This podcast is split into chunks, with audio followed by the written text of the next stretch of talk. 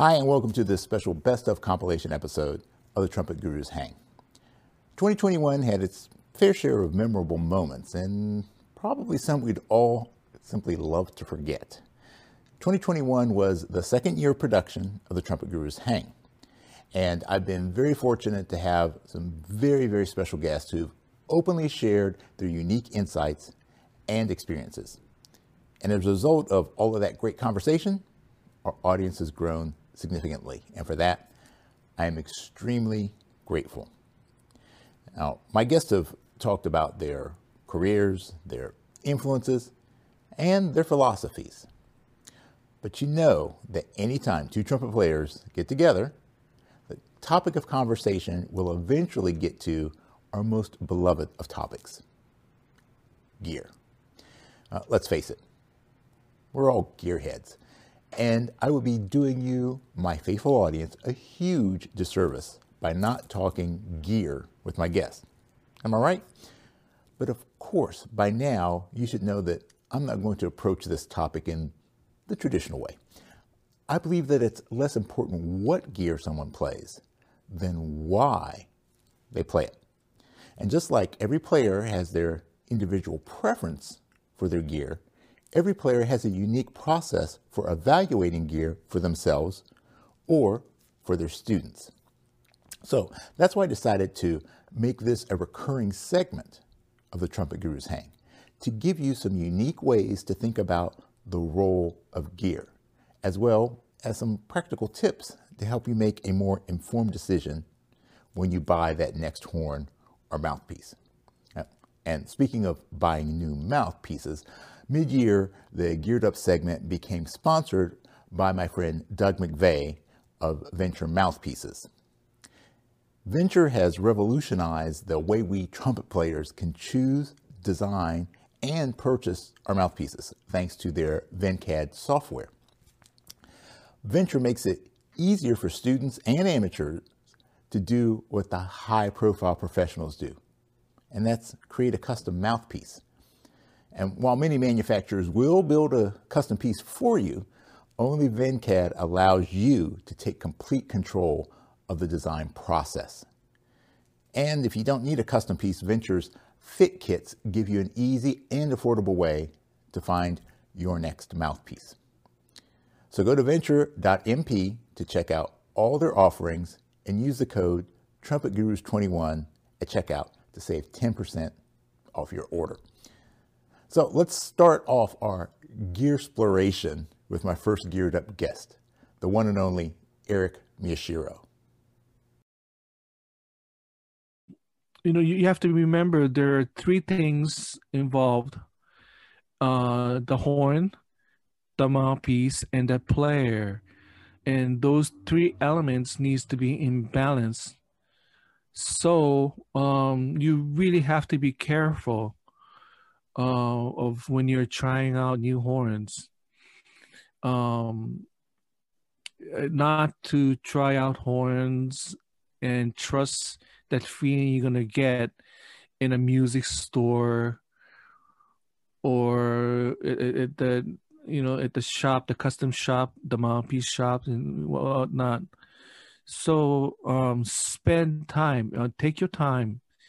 Um, you know, about you you know if if you if you can go to the music store maybe three times on a different day with, with, with a different set of mind and different set of chops and try them out and really see how that's going to work out. Um and don't let the size or don't let the measurements uh, make you think like you like you know if the the bore size is medium, you your natural tendency say you know to, feel is like you uh, there's going to be a lot of resistance, and if it says large bore, you're going to think that it's going to be you know you you need a lot lot of air to fill that horn.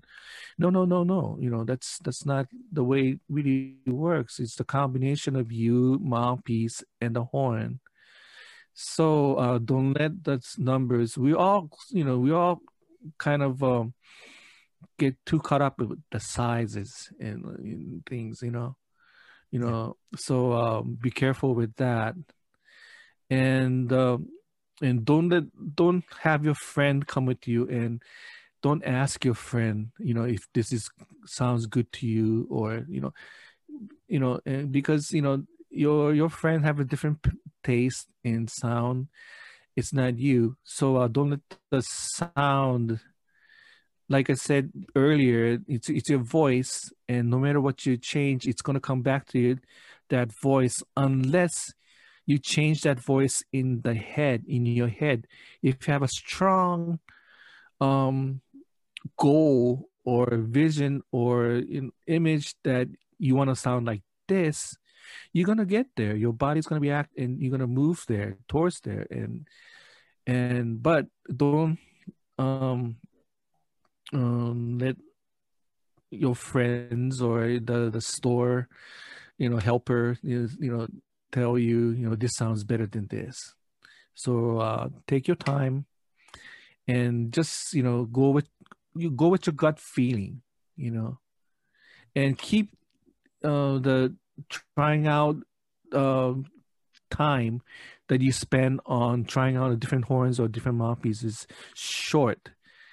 You know, if you have a mouthpieces that you want to try out and don't spend like half an hour playing them because your body's going to unconsciously adjust to, you know, to the mouthpiece and, you know, even if it's not right for you, your body will make that adjustment and you know it might it might not be right for you you know? So uh and i would i would say five minutes at the most or even even less than that. And just let you know your gut feeling your first impression dictate uh what you what you're gonna choose. That's that's my take on you know suggestions about you know horns and equipment. very very cool paul baron Sure. Well, the first thing I would ask them is uh, what type of music do you see yourself playing, or what do you mostly play? You know, um, we could pick any percentage, but let's say 75% of the time, what kind of stuff do you play? Okay, well, let's let's talk about the gear that would best be suited for that. Um, you know, if you're going to be playing um, third trumpet in an orchestra, you're probably not going to play a one 1S2 Colicchio and, you know, a, a Jet-Tone or something, um, you know, because it's not going to be the right tool for the job. That's not to say that there's not somebody out there that could make that sound beautiful and correct in that setting. Um, but by and large, most of us couldn't do that. Um, the same thing is if you're going to be playing, uh, you know, in Earth, Wind, and Fire, you're probably not going to want to show up with a one and a quarter Bach mouthpiece and a 37 heavyweight Bach trumpet uh, and try and get through that gig. I don't know what Bobby Burns plays on, but um, and boy, if he plays on on the equipment I just described, um, then uh, forget what I just said. He's amazing. Oh, um, oh, yeah you know but but by and large eh, there are certain conventions that you know most people fit within. So i i would just you know ask them about this style of music. And and um and then it all it also comes down to shoe size you know. Um somebody i mentioned byron stripling can play a one and a half c and play lead. Um, he's got much more fleshy chops than than I do. I've got fleshier chops than other people that might be able to fit into um, something really shallow and and I, I can't make a sound out of it. So you know there would be that finding your shoe size finding um, the mouthpiece that you can consistently get a vibration from the bottom of your range to the top of your range without any um, dropouts or without having to shift you know from top to bottom and move the mouthpiece around. You want it to be able to flow all the way through your range so i i would say um, get something that would allow you to be able to do that, that doesn't impede your vibration. Once you get the shoe size, I think then it's a matter of tailoring it to the sound that you want to get. Um, you know, uh, a five rim doesn't mean you're going to get a certain sound. It just means that it feels a certain way on your chops. Then you can deal with the the shallow or deep um, cup. You can deal with the back bore and the throat size. There's so many other things. Um, and as far as the, the trumpet, I would say, you know, uh, figure out what kind of sound you want to have and and just try so many different trumpets and don't be concerned about whatever that manufacturer stamped on the bill. It doesn't matter if it's a blessing or a Monette or a Bach or a Colicchio or anything else. If it feels right to you, that's the right horn for you. So um, I hate the to get vibed when I'm in a section or uh, or you know show up and and somebody looks down there. Oh, you're playing a Colicchio, huh? You know, like that's not going to be able to blend. Um, I, I do some some work uh, in Seattle area doing recordings for I don't know uh, video games. I don't even know most of these things. World of Warcraft and some things like that. And and I I, I get the uh, the blessing to sit next to Allen Vizzutti from time to time, mm-hmm. and Alan is so cool. I mean, he'll look at that and he'll he'll you know oh Colicchio, huh? And then we play, and then everything's cool. Yeah. You know, so you you can you can blend and and play in tune and play the right style and it, on so many different things. So it, it's a matter of finding what's right for you. Michael Bogart.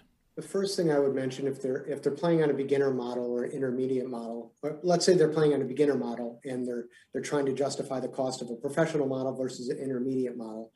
Um, I I would say go ahead and and invest up you know think think long term think future think you might be doing this for a while you know because you never know the, the, you could get bit by the bug like me. So you know if you're trying to if you're trying to make a decision between an intermediate model and professional model say go ahead you know spring you know have the extra money and go ahead and spring for the professional model. Then i would look at all right what are they already playing? And what kind of success do they already have with the equipment that they have? Um, and do they really need to make a change? Is it really necessary? You know, um, and if if if it's if it's something that they're that they're really really excited about, even if they, you know, I mean, I and I can speak from personal experience.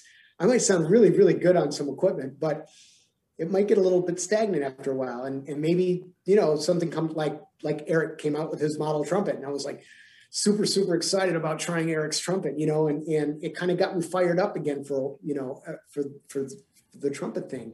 And so maybe, you know, this might be a, an opportunity, uh, you know, for, for a young musician to get fired up about, the, about their instrument. So, um, so yeah, I would look at what they're playing. What, what kind of success are they already having on, on their equipment now? And without making too drastic of a change in how their body and physiology is going to have to readjust, what can we get that player into that's next level. You know, mm-hmm. does that make sense? Yeah, makes, um, makes sense. And and I'm you know I'm not trying to plug plug Yamaha, but uh, you know I mean they've been they've been fantastic to me over the years, and I happen to think Bob Malone is is you know one of the one of the greatest minds as far as you know taking in the consideration and the input from artists and from other players and being able to draw on that input and figure out ways to make you know whatever changes need to be made with the, the, the piece of brass tubing itself to be able to make that happen yeah. to be able to make that that that a reality. Um, and not necessarily and again let's let's you know talk about ego. Not not taking you know taking his own ego out of it and and and not saying okay you know what? This is my horn. If you don't like it you know piss off. Yeah. Um but, but what does the artist want? What do the what does the trumpet player want? What kind of sounds and colors do they want available to them? And how do i make this piece of inert brass material from the earth be able to cr- create that sound that the artist is hearing in their head? You know and and I, I i happen to think bob malone is one of the best at doing that. Yeah. Yeah. Well you know success speaks volume you know. Kiku collins so I was really good friends with Lou Soloff for a long, long, long time. Um, you know, when I was 15, I met him. And for anyone who knew Lou personally, he would have a minimum of 200 mouthpieces on him at all times. And he would switch mouthpiece for like for every note. I don't know how he did it, but he would just constantly switch stuff. When I first met him, he had there was a stack of trumpets up to the ceiling. Like, "What? Who needs all of this stuff?" So there are people that clearly believe in that. Um, I think that I would just get confused um, if I had different stuff. Oh, well, this is my TV mouthpiece, and this is, you know, this is my recording mouth. I'm kind of one of those people that thinks, you know, whatever gear fits you, fits you. And so, you know, I'm on commercial gear, you know, which which fits every setting that I play in, except for classical church stuff, you know, that kind of stuff. Nobody has ever complained. Like, well, your horn is way too commercial for this.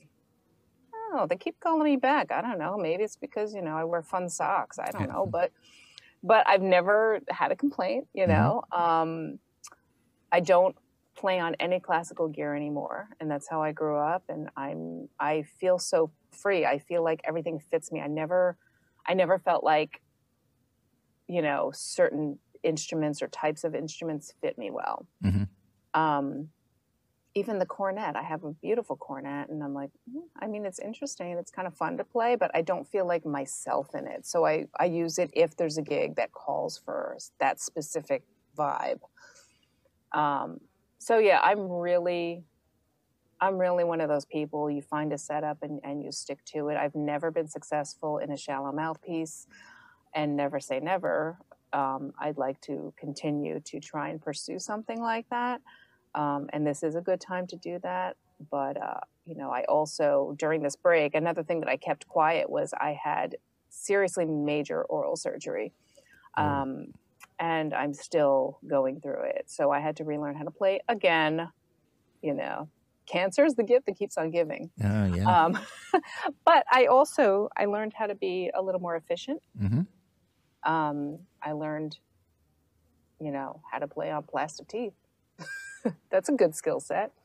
Uh, you know, and and I'm not done with the process, so I'll have to learn again yeah. Uh, when I get the permanent stuff in, but we have bone growing very slowly right now. So mm. I'm kind of waiting, but I haven't stopped anything. I'm just still forging ahead and, you know, just like everything else, just yeah. figure it out. Kevin Burns. I will tell you that I'll probably, when I get back into the band, I'll go back to what uh, I've been playing for for a number of years since I got an Ullmann note. I start most of my career. I probably played that 63 10Z, and I did when I first got into the note, and then I switched uh, because, like, the, and this is part of that relationship thing with Brian. Like, not only playing, rehearsing, but we're going on tour together. We're hanging out. We're having dinner.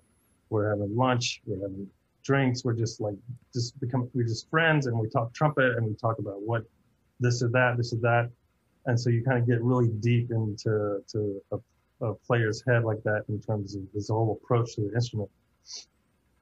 And I started listening to how the reason why he played what he played.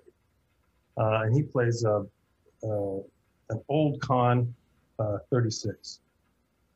Uh, and it, the, and so I would, I started keeping my eye, ear out or my eye out for just that old Conn just to see what it would feel like. And I discovered that I wasn't uh, very in tune with the like the 36 or the 38. But I one day I got a hold of a an 8B.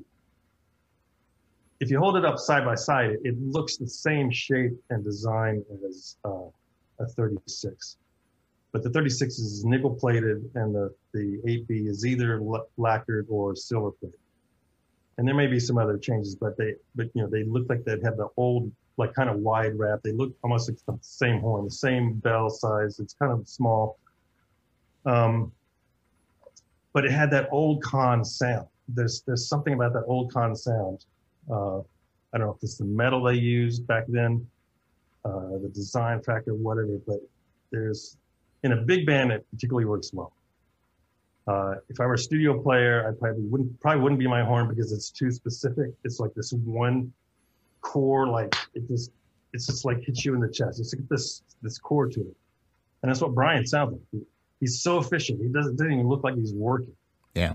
If you if you get in front of him, it just like it just it just you just feel this punch. Um, And when I found that 8B, I was like, suddenly I felt like we were just like dialed in together, just like boom. Okay, that's like I have to, I have to get this horn.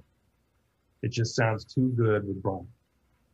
Uh, and and that so, and I was like, even even at the expense of this may or may not be what I would play just by myself, but it sounds so good in the band uh, that I'm going to get this horn. And so, and that was really when that was really when the music directors just couldn't tell who was playing lead. And, and, and, it was a really good and mature choice on my part to just to say what, what is going to sound the best in the band to support this amazing lead player. And so uh, I've I've really gotten used to it. I love it. It just ha- it just has a, a, great sound. So that's been my horn. I've had a couple versions of it.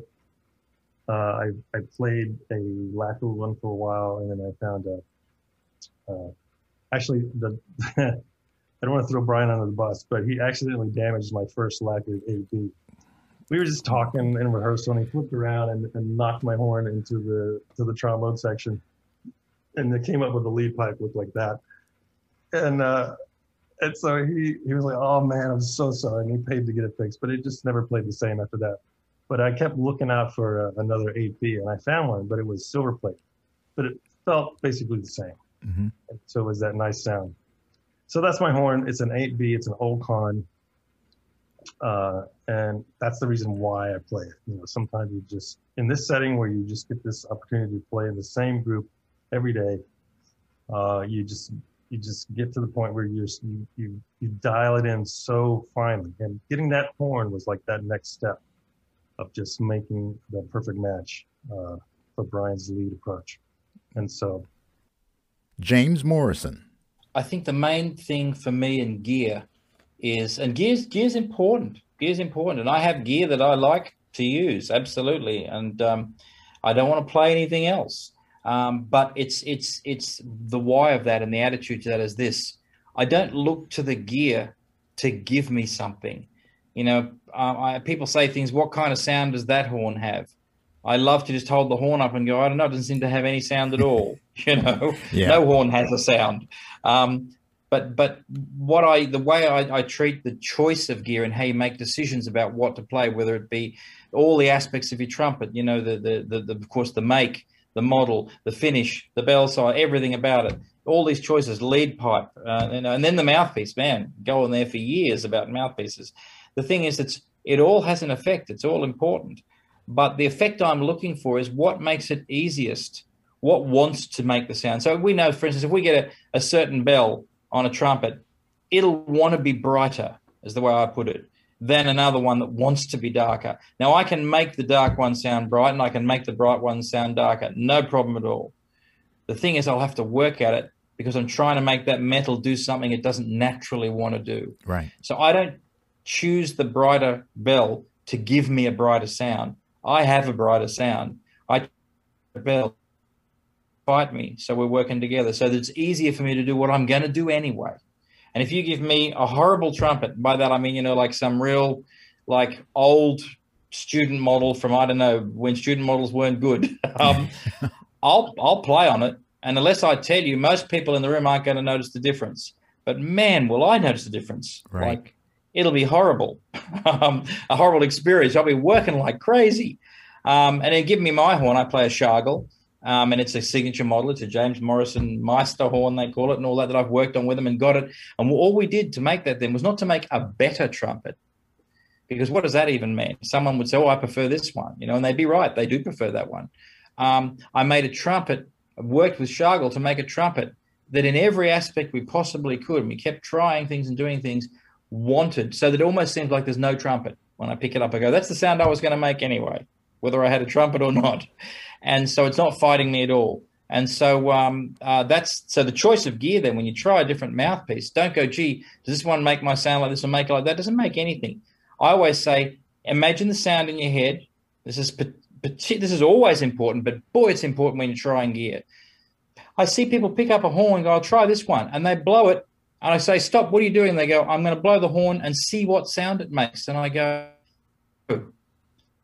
and in your head you want to make and make that sound. They go, Well, then how will I tell whether it's the horn for me? I'll go, By how easy it is.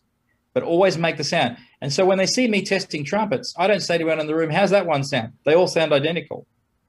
But I know this one was easiest to do that on. That's mm. the best one for me. And so with that approach, I don't get down this rabbit hole where I'm always looking for the horn or the mouthpiece or some bit of gear to give me something that I haven't already got. I'm looking for some, you know, if there's anything left in the gear that I've got where I go, I have to sort of push it a bit to make it do that. We'll go, well, okay, if there's a piece of gear that'll make take that away. So I'm almost looking for the gear not to give me something. I'm making sure the gear's not taking anything away or standing in the way of what I want to do. And mm-hmm. um, yeah, but to that extent, the gear is very important, and there's all those aspects to it. And um, and I, I, like the idea. I'm very aware of the placebo effect and how we, uh, you know, um, right. if you tell someone try this mouthpiece, man, this one's really great for playing high, and give them a reason, mm-hmm. uh, they'll try it and they'll get another, they'll get an extra little bit of range out of it, you know, um, and it may be identical to the one they were just playing. Yeah. Um, yeah. And and so I love it when I I know that a bit of gear is doing what I think it's doing or what it's supposed to do because it did it before I was told what it's supposed to do. And the mouthpiece I use is, is a really good case in point. It's called an approdato, and it's also made by Schagerl. And they got this bright idea that, um, you know, when you when you play a mouth, buzz into a mouthpiece when it's in a trumpet, the mouthpiece itself vibrates. And if you put a sensor on the outside of it, just near it, in the air, a very sensitive one, it'll pick up those vibrations. You can look at them on an oscilloscope. So you're making the air vibrate either side of your mouthpiece, like all around it. That's wasted energy. So of course, this is well known. So they started making heavier, fatter mouthpieces. You know those mouthpieces you can get like huge chunks of metal, right. and they vibrate less. So mm-hmm. more of the energy is going through the horn, but they still vibrate. So it's like a soundproof room. All you're trying to do is stop vibrations getting in and out.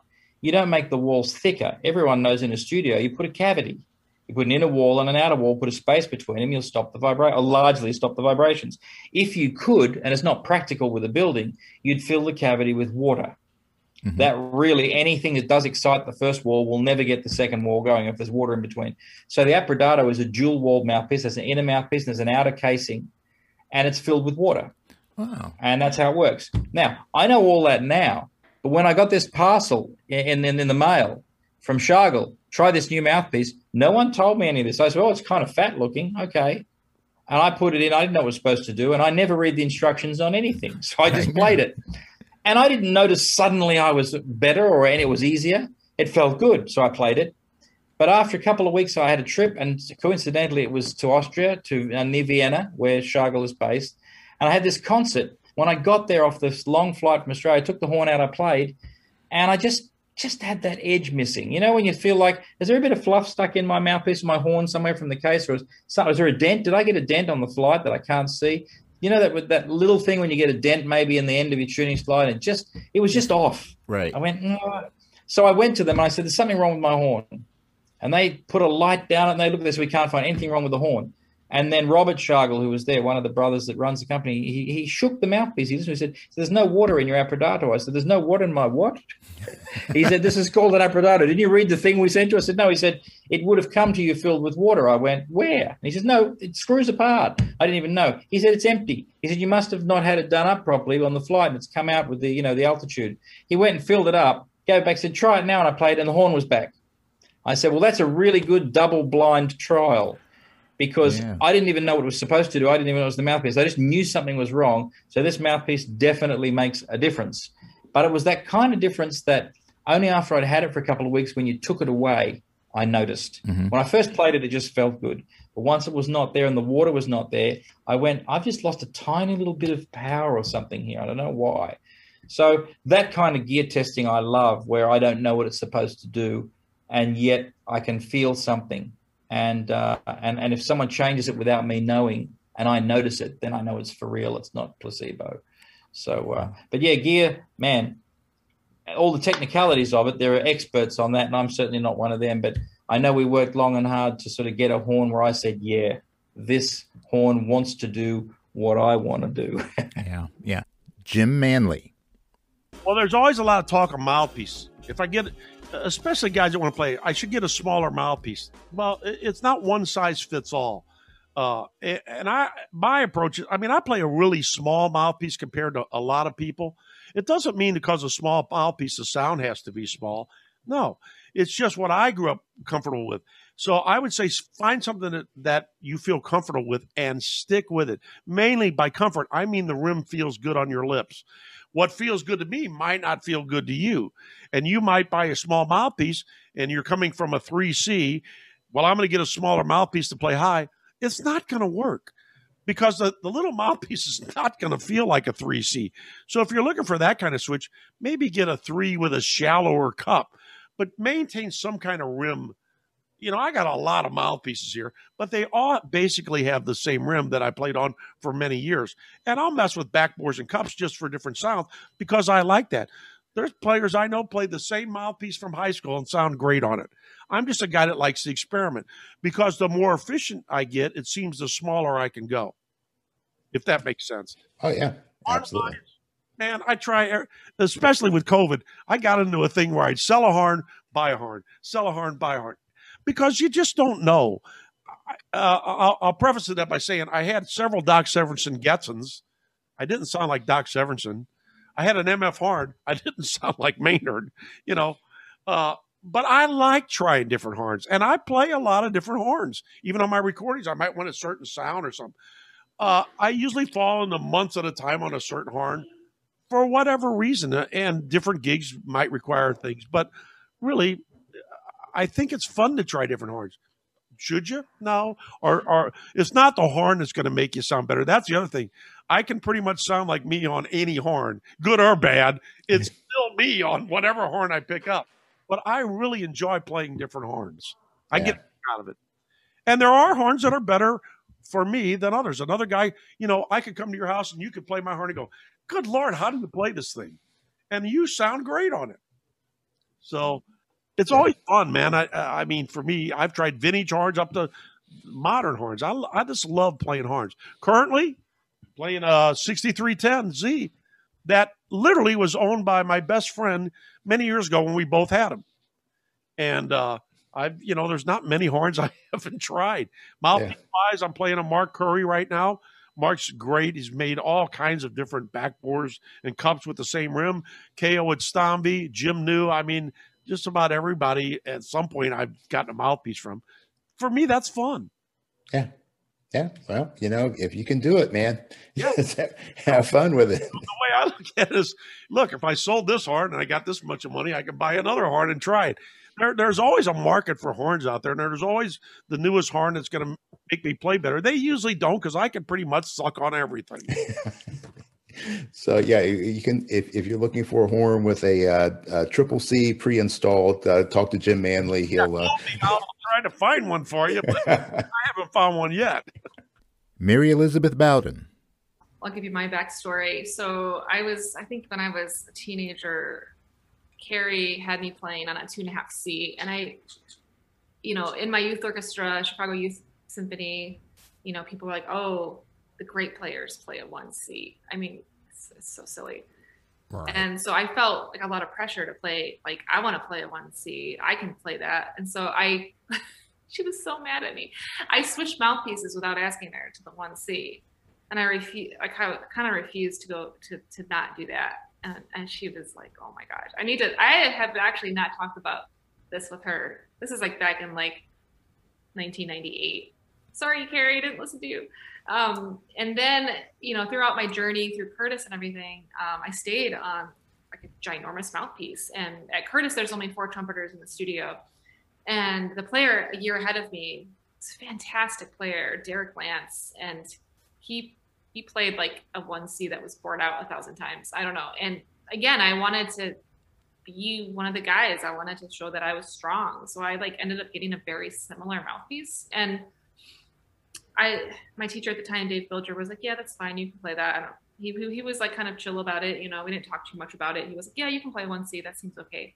And I stuck with that for like many years until I met Jens Lindemann.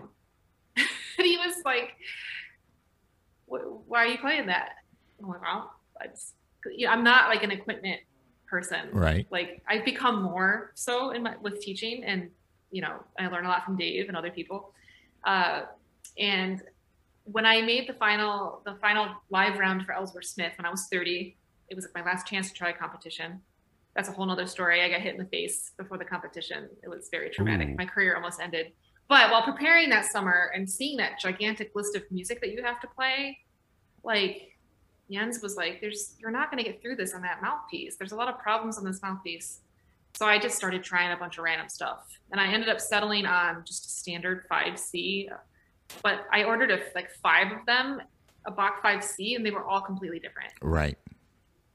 So the one I have, I probably should copy because I really like it, but I don't know why it's different than the others. hmm Uh, so I play that on my C and E flat, and uh, on my B flat, I play a slightly modified uh, 5C. It has it's a little bit bigger. Um, it had it opened up just a little bit, and it seemed to be a better fit. So, you know, I that's what I play on the normal trumpets. I need to get it copied. I'd like to eventually find a mouthpiece maker that would work with me to see exactly what that 5C looks like and see if we can make some small adjustments. So that's probably gonna be my next step is finding a company that I might want to work with. Um, but I'm like pretty happy with the 5C that I found. So I haven't, that's why I haven't like really pursued that. So, um, and then the piccolo, I play like really small. I play this Pickett Brass. Uh, it's called Jens Lead 2. Is he, I, he had me try it for when I was learning Brandenburg and I could play the higher notes and it's like, okay, let's make this work. So I play that, but I also switch between a couple others. I'm pretty, I'm in my older age, I've become a, a lot more flexible with being able to switch mouthpieces Mhm. more because on my solo shows, my solo recitals and Seraph Brass concerts, I have like six or seven trumpets on stage. And I might even have a cornet with a cornet mouthpiece. So I'm always switching mouthpieces. And so I just, again, we talk about versatility. In my mid 20s, that would have messed me up and I would have been really nervous. Oh, I have to play piccolo cold. Now it's not a problem. You pick up the piccolo, it's cold, it's fine. Like you can you you, you can do it if you train yourself to be flexible. So uh, with my students, uh, you know, I, I see what they're playing and I try to hear if there's any issues happening. I try to be mindful of it. And there's a couple of students this year where I'm having them try some different things. Um, and seeing if that's a, that's a good fit. And since I know that I'm I don't consider myself an expert on this, I can hear the sound and hear the issues. Like for me with the one C, I used to have a I used to have a flat high C CNC trumpet, and I thought, oh, my range just isn't that great. That's not true. and I wish I had known that ten years sooner. And uh, same thing, I used to have. Like I I recently tried my old mouthpiece from that I used to play on in college, hmm and all the bad all the all the weird things like some scooping issues and things they were all there again. And i was like Ugh, get this away. Uh, so I, yeah so with my students i have a very flexible mind. And i i i have a friend in town in winchester. He's a trumpeter named bill dunn. He plays in the navy band and he's he's a mouthpiece expert and so I've brought him in a couple of times as a guest artist to give me a second opinion um, you know and i think that's also what i like about my teaching is that i'm not like you have to do this or or else type of thinking. Like um, if there's something a little bit outside my ballpark um, like picking the perfect mouthpiece uh, i will bring in an expert to help if a student if i'm having sometimes i can find the right mouthpiece for a student and it's like okay that's sounding really good but if i'm like a little unsure i will bring in bill or or Dave is a little bit more knowledgeable with exactly with the mouthpiece structures and stuff. So, but I'm learning as I go. I'm sure in a couple years I'll I'll know a lot more than I know now. Yeah. So that's how I approach that stuff. And then with horns, you know, if something's not working, I can I just play their trumpet and I can kind of be like, yeah, you need to make some adjustments on this horn or like see let's see if we can get you a different trumpet. You know what I mean? So it's Yeah. it's it's kind of like that process. I feel like that's a little easier to, to manage because I can just play the trumpet and, you know, hear them kind of try some different things that I have in the office. And then once they try my trumpet or something, they can get a better sense of like, oh, okay, that's, I need to look for something a little bit different, you know? Yeah. Chris Jaudes. in terms of gear, and if you're comparing gig, uh, gear or trying to find the right equipment for something, number one, make sure that you're physically in the same place you were the last time you played or, or normally when you play. If you, if for instance, if you're trying out mouthpieces after you've had been on vacation and haven't played for two weeks, you're not going to learn anything, you know, and you you can't find it. So number one, uh, be physically ready to uh, make a decision. So you're making sure that you're at your peak playing.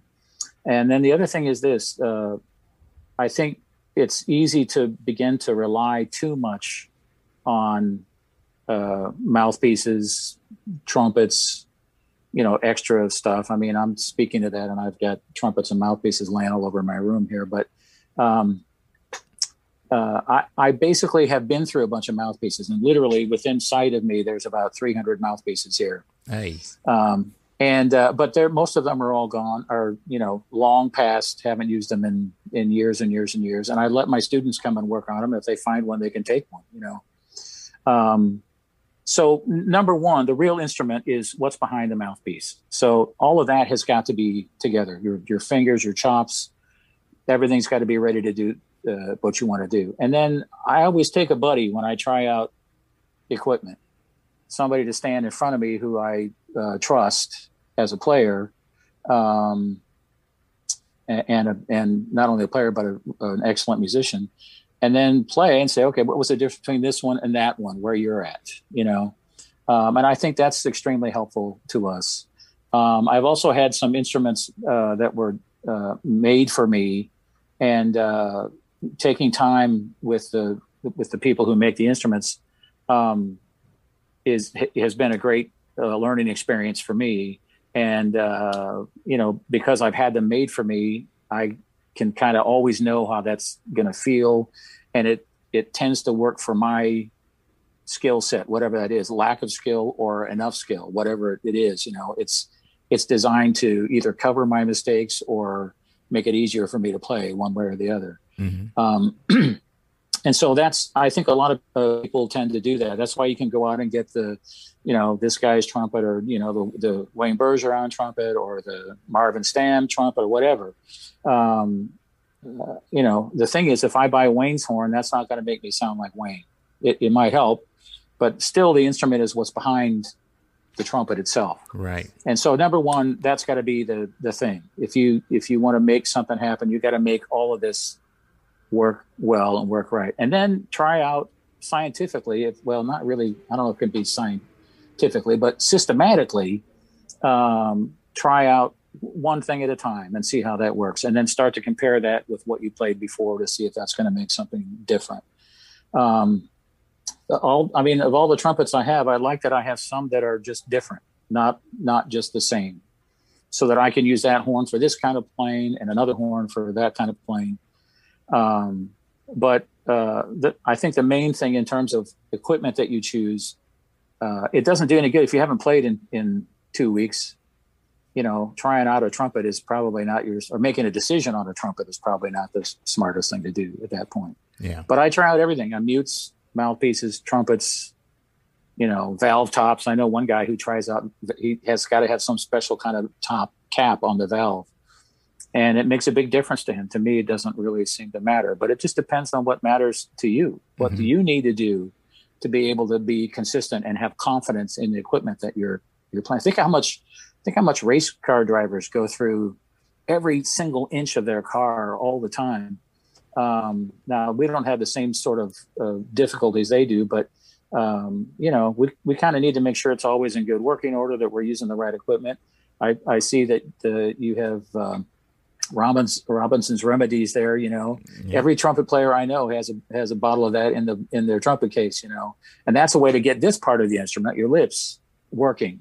Mm-hmm. And uh, you can always know that if you feel a little swollen, okay, well that's what you can use to make that happen. I'm not trying to do a commercial. I just saw that that sticker on your uh, stuff and thought, well, that's that's you know you're going to find one in every trumpet case you can find because that gets this the physical part, the body part uh, in the right place in case it's hurting if it's not right. You know, right, right.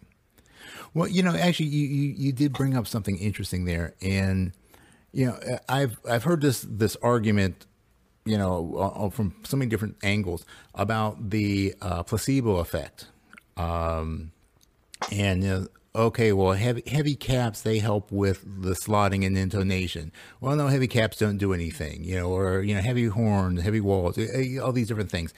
Um, and you know, of course, I have not seen. Uh, I'm a little bit of a geek. Uh, I, I, am a geek. I don't want to say a little bit. I am a geek, but even more more so than just the the trumpet nerd geek.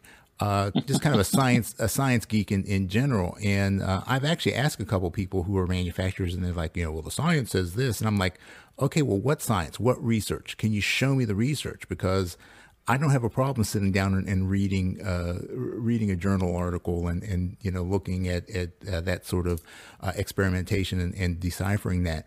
Um, but you know, so some of the stuff I think, yeah, okay, well, there there maybe is a a uh, quantifiable difference that it makes. And in some cases, it is simply a placebo effect. But the truth of the matter is, is that if you think you're, it's going to help you to play better, you're probably going to play better simply because you, you you're feeling more confident. You're feeling like the horn is going to respond for you the way that you want it to respond. So therefore you're not you don't set up that level of trepidation that's going to trip you up eventually.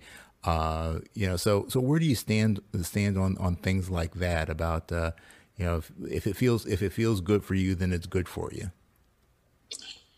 Yeah well I mean, when I'm trying out, a, it makes a big difference to me when I'm trying out the horn. If I'm if I'm looking for a new horn or something like that, I might say, you know, do you have different caps on this to try? I I personally feel like if you put enough weight on the trumpet, if you're using uh, heavy caps on the bottom of your horn, um, I think it can change your sound. Uh, the question is, is it change it to a sound you want to hear, or a feel that you want to have, or not? I don't I don't really like to have a lot of weight on the trumpet, and um, uh, that doesn't work so well for me.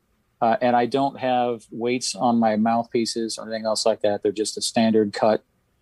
Um, but that doesn't mean I disagree with them. I just haven't found one that I thought I kind of feel like the more weight I have on it, the less control I have over what I'm playing. It's just more work to try to manipulate that extra weight into doing the things that it, it does, whatever that is. Um, I've I've certainly played horns with heavy bills and with heavy caps. Um, I, I have a I have a Monette trumpet here that's real dark and heavy, and I like it for some things, um, but only only because it's good for those things. You know, it's not my my everyday thing, but it certainly has. Uh, um, I'm sorry, it's not a Monette. It's it's. I don't mean to do that. It's like a Monette. It's a. Uh, what do we call this? A Van Laar. Okay. Yeah and uh, his stuff is very heavy, but it works on that horn. Now, I don't play lead trumpet on it; it's for a whole different sound.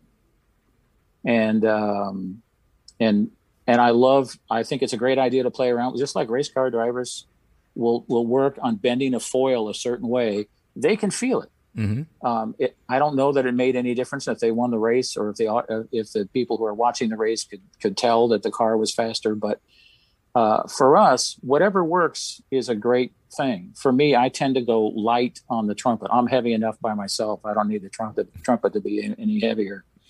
And um, I I certainly feel like it's everybody's prerogative to say, I feel even if if even if it's only in your mind, if a heavy cap makes you feel better about it, or if your horn is a special kind of color or shiny, if you feel better and it makes you play better, then great. You know, that's that's fine. You know um, I just I basically I don't try to make that many adjustments to to what I do. You know, I mean I I pick out a trumpet when I try it, and then for the most part, but that's the way it stays. Every once in a while, I'll put a different mouthpiece in it, but that's to accomplish a different gig or a different quality sound. Matt White.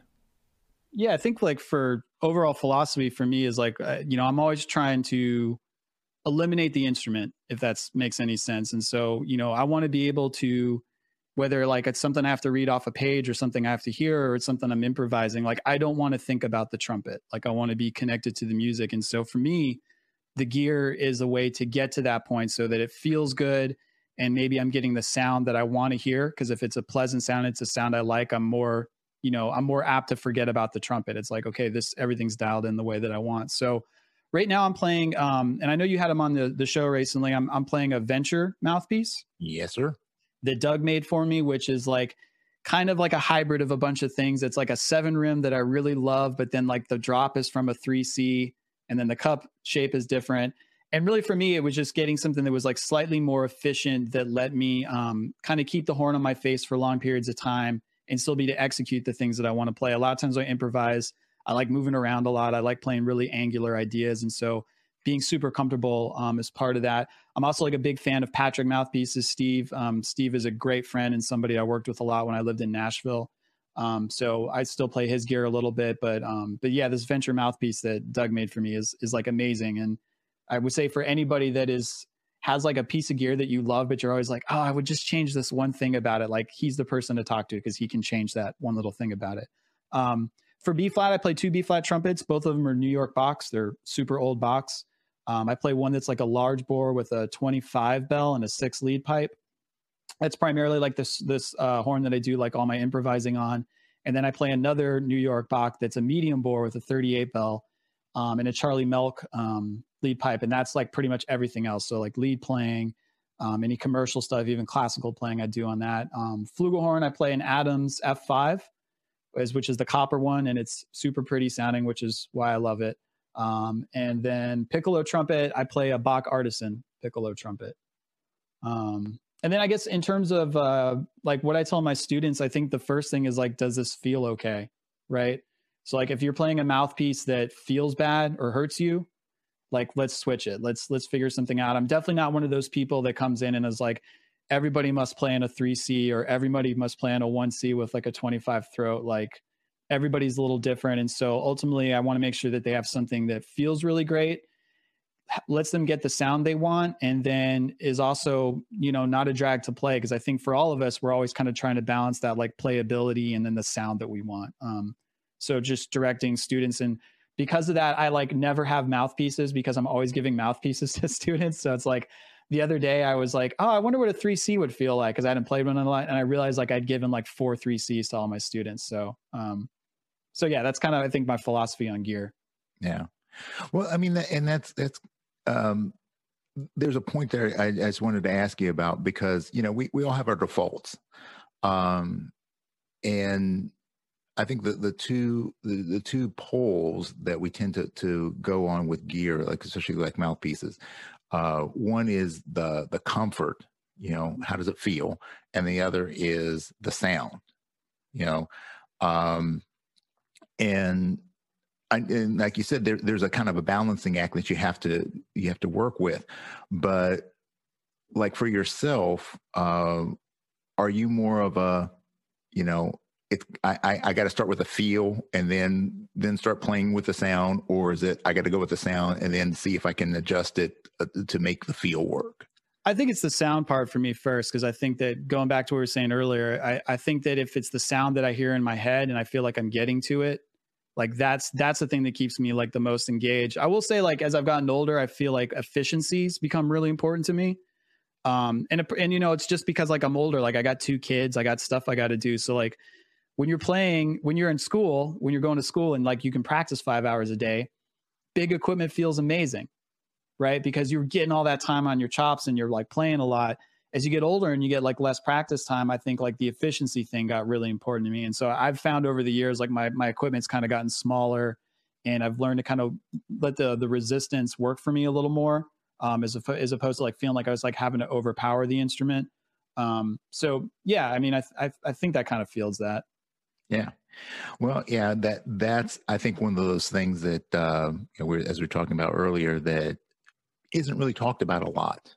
You know, in a formal kind of setting. You mm-hmm. know, like you know that would that actually be an interesting class on uh, you know how how to how to play test gear. You know, yeah, what what, what things to look for. Uh, you know, like mouthpiece design, horn design, things like that. I think that would be a really interesting uh, class to. Uh, maybe... you know, I, I went to. I've been an ITG member for like a long time, but I went to my first one in 2019, the one in Miami, uh, mm-hmm. uh, and I was judging the jazz competition and uh but yeah, like eh, you know, going in there, and I was so excited to try out all the horns, you know, because I was like, I've never been to one of these things. I get to try all these horns and mouthpieces. Like, wait a second, this is the worst possible environment for me to actually figure out if I need to change something. Oh yeah, yeah. Well, and also, I mean, I, I think that uh, people don't know how to to actually test. Yeah. Uh, You know, uh, Roger, you mentioned Roger Ingram earlier.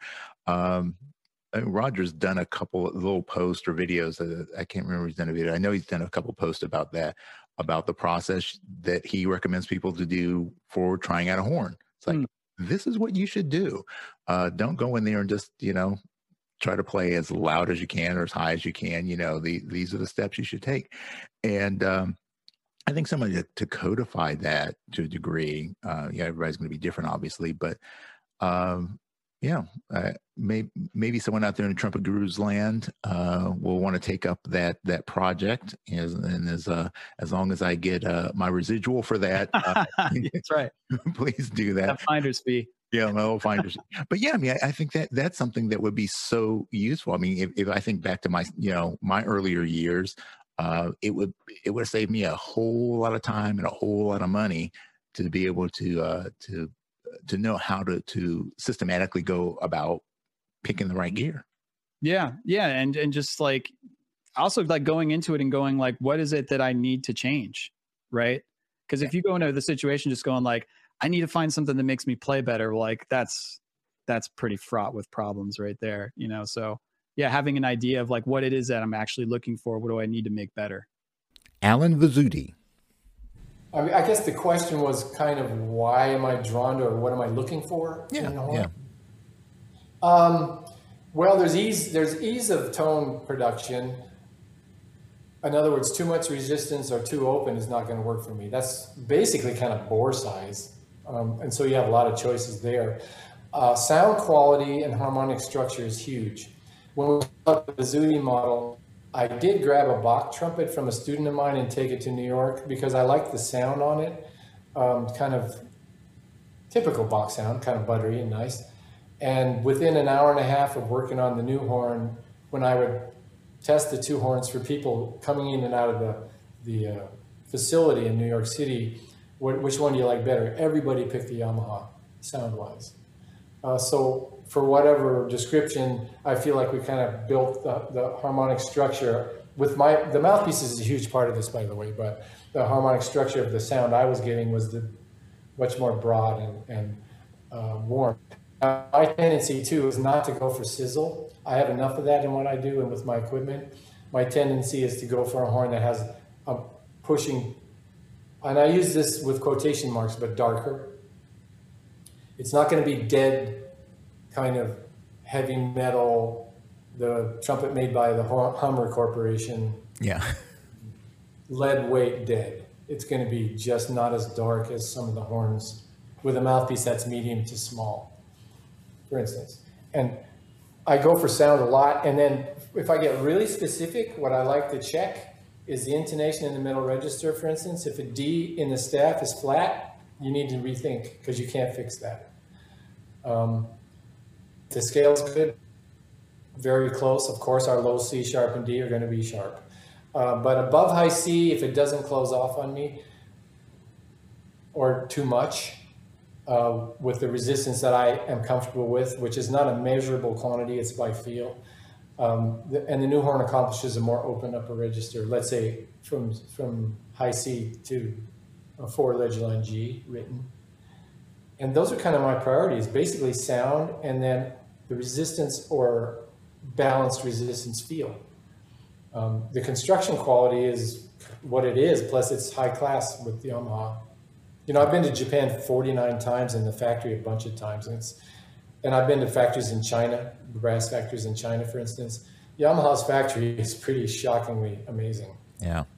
And clean and efficient. And um, yes, they're in it for the money. Yes, they make great student horns and a lot of them but they don't cut a lot of corners where they could cut some corners because they want it to be high quality yeah. and uh, last.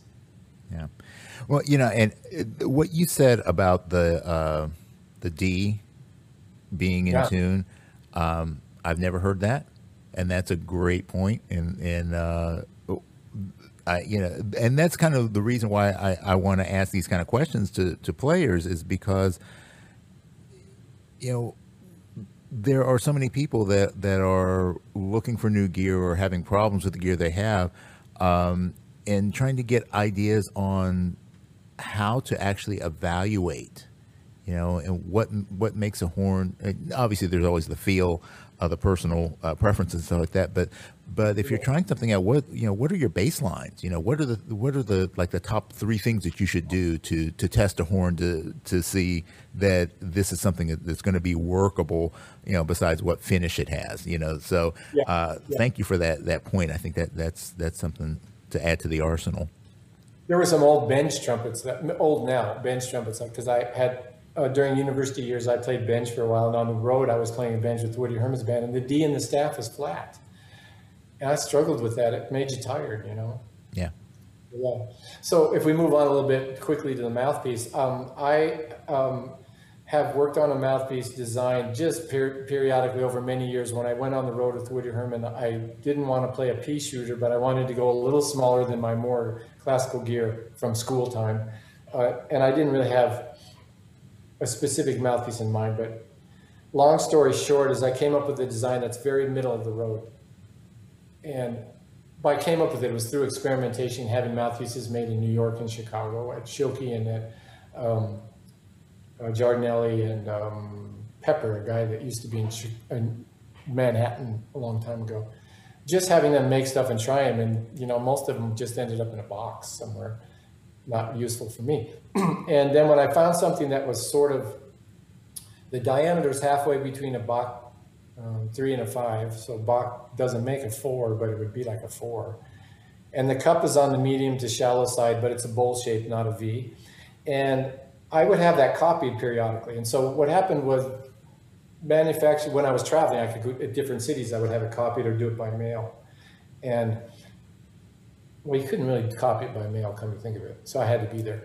And um, sometimes the mouthpiece played a little easier. I didn't know why, but they had different, you know, each manufacturer had different tools, different blanks, different shapes on the outside, different, you know, Right. there was the Jet-Tone and the Schilke and the Bach and the Bob Reeves. They all were shaped differently. Joe Marcinkiewicz, et cetera, et cetera. And they played differently. And I, I would just switch immediately to the one that worked best. Now, this wasn't very often. This is months or years apart. And it led me to a Yamaha mouthpiece that I could play now and be happy to play now. Um, and it's for sale. Just if you ever need a point of reference and a friend has one, you can see what it's about. It's a little small for a lot of people, but for some reason, I can play smaller mouthpieces a little more classically than some other people. I do struggle with big, big mouthpieces and think that a lot of time they're too inefficient for everyone. You know, the one and a quarter C is not really a great mouthpiece for most people, I don't think. Um, I just say that to say that um, I do have struggle with those mouthpieces, and the sound that I get is not beautiful either. So I'm somewhere in the middle there. And P- I play Peter Pickett mouthpieces now. He took my Yamaha mouthpiece and copied it, and whatever difference is, it's a little easier to play for me. As I mentioned, if I the mouthpiece by Yamaha is still out there and for sale, and if you got one, don't worry about it. It's a really nice mouthpiece, and I'm not saying that the Pickett one would be better, uh, but for me, it was a little um, easier to play. Now, when I say easier, basically I'm talking above high C. Um, when you test a mouthpiece, check your range, whatever your range is. If it's, let's just use high C as an example. If it's comfortable playing from your low F sharp to your high C, I don't mean in one scale necessarily, but as far as resistance and the mouthpiece speaking, and you like the sound, that's a great mouthpiece for you. It's a great starting point. One other sentence, get the right, use the, uh, you, you need, oh, let me restate that. You need the right sound for the job. So you're gonna have to have a balance between the sound that you love and the most playing that you do. Yeah. You know, if you like really dark bebop, foo-foo, smoky blue room sound, it's probably not gonna work on first trumpet in an orchestra or first trumpet in a big band or in a salsa band. Logic and intelligence and, you know, reason there. Get the right sound for the job and follow your heart there too. Yeah, well, those are certainly great, great tips. You know, uh, you know the the sound is the sound has to drive it. So Yeah, definitely. And don't forget, the people don't care what your gear is. They care what you sound like, and they care if they had enjoyment and were moved emotionally. That's all they care about. yeah, the only people that seem to care about it are the other trumpet players.